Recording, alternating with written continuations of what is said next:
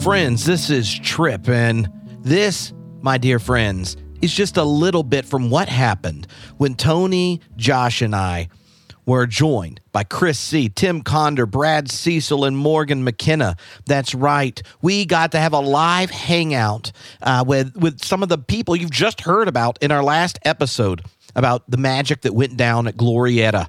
Uh, that really brought the emerging church movement to the fore, where there were relationships uh, that were formed. Uh, it, it, was an exciting, uh, exciting story to tell. And right here, uh, for our members uh, that are a part of the Emerge community, we all got to hang out. They answered questions that members sent in. Uh, they told more stories. They laughed, and you, like the love and joy of this group of friends is, is palpable. Uh, and and they start reflecting and wrestling with with the legacy and what they've learned and where they've gone since then. And it's it's it's a ton of fun. And there's like thousands of you that are listening to this podcast that have yet to go to emergedpodcast.com and join up. And, uh, and, and I just want you to know uh, you get to hear like the entire episode of what you're about to hear if you join. And on top of that, you get unedited interviews that were a part of the research for putting this together. And you get you get to say, I'm a part of making Emerged happen.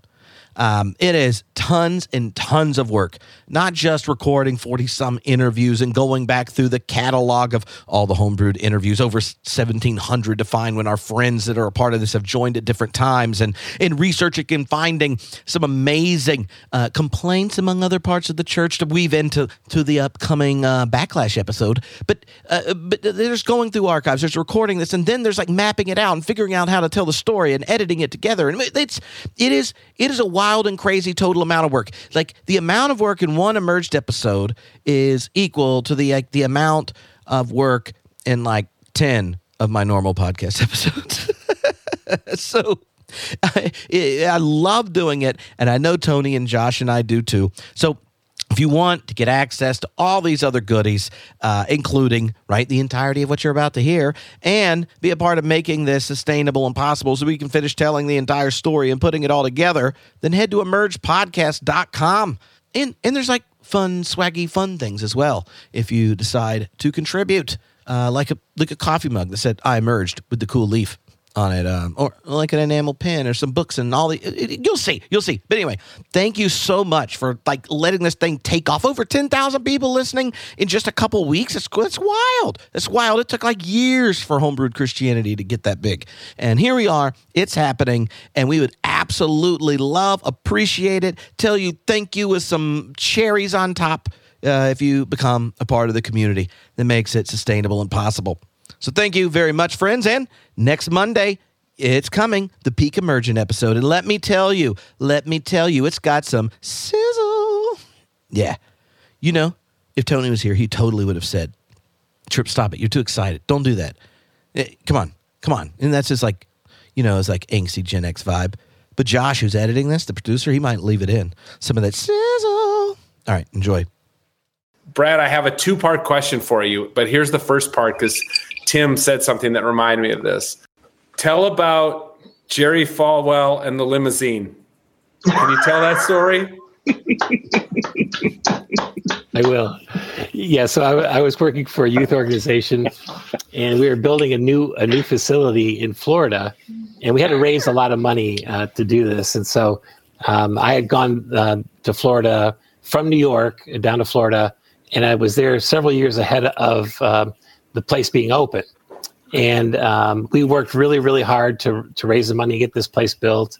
And we were opening up the uh, auditorium, and that night on the on the schedule was Jerry Falwell, Chuck Colson, myself, and a few other people from our staff. And so I'm running down the street in Florida, just with shorts on. I don't even have my shirt on and there's a limousine, a stretch limousine coming towards me in Florida. Now, if you know Florida in, in the summertime in particular, or even almost year round, there's a light rain almost every afternoon, right? So that that's a great time to go running. It's a great time when things cool off, and and so I'm I'm literally drenched, kind of soaking wet from the rain that just occurred, and from running. And this limousine pulls over, and the window rolls down the back limousine, and I said, "Can I help you?" and the guy in the back was Jerry Falwell, and he says to me, "Are you Brad Cecil?" I said, "I am." He said, "I've heard a lot about you, young man, and I think the world of you." And he said, "I'm looking forward to be on the platform with you tonight." He rolls up the window and off he goes. and, and it, Didn't offer you a ride. It dawns no. on me. It dawns. He doesn't. It doesn't know who I am. Somebody in the car said, "Oh, that's the that's the young man from the organization.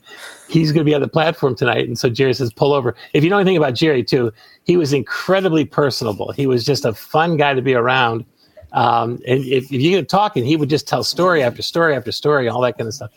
But this is one of, one of the things he does. He just would he would draw you in that way. But it was one of my my favorite moments in life because uh, it was it's like a scene from The Godfather, except it's Jerry oh, it's Falwell.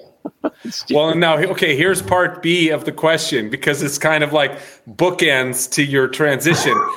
uh, it, it, this came in not not from a member, but from our producer Josh.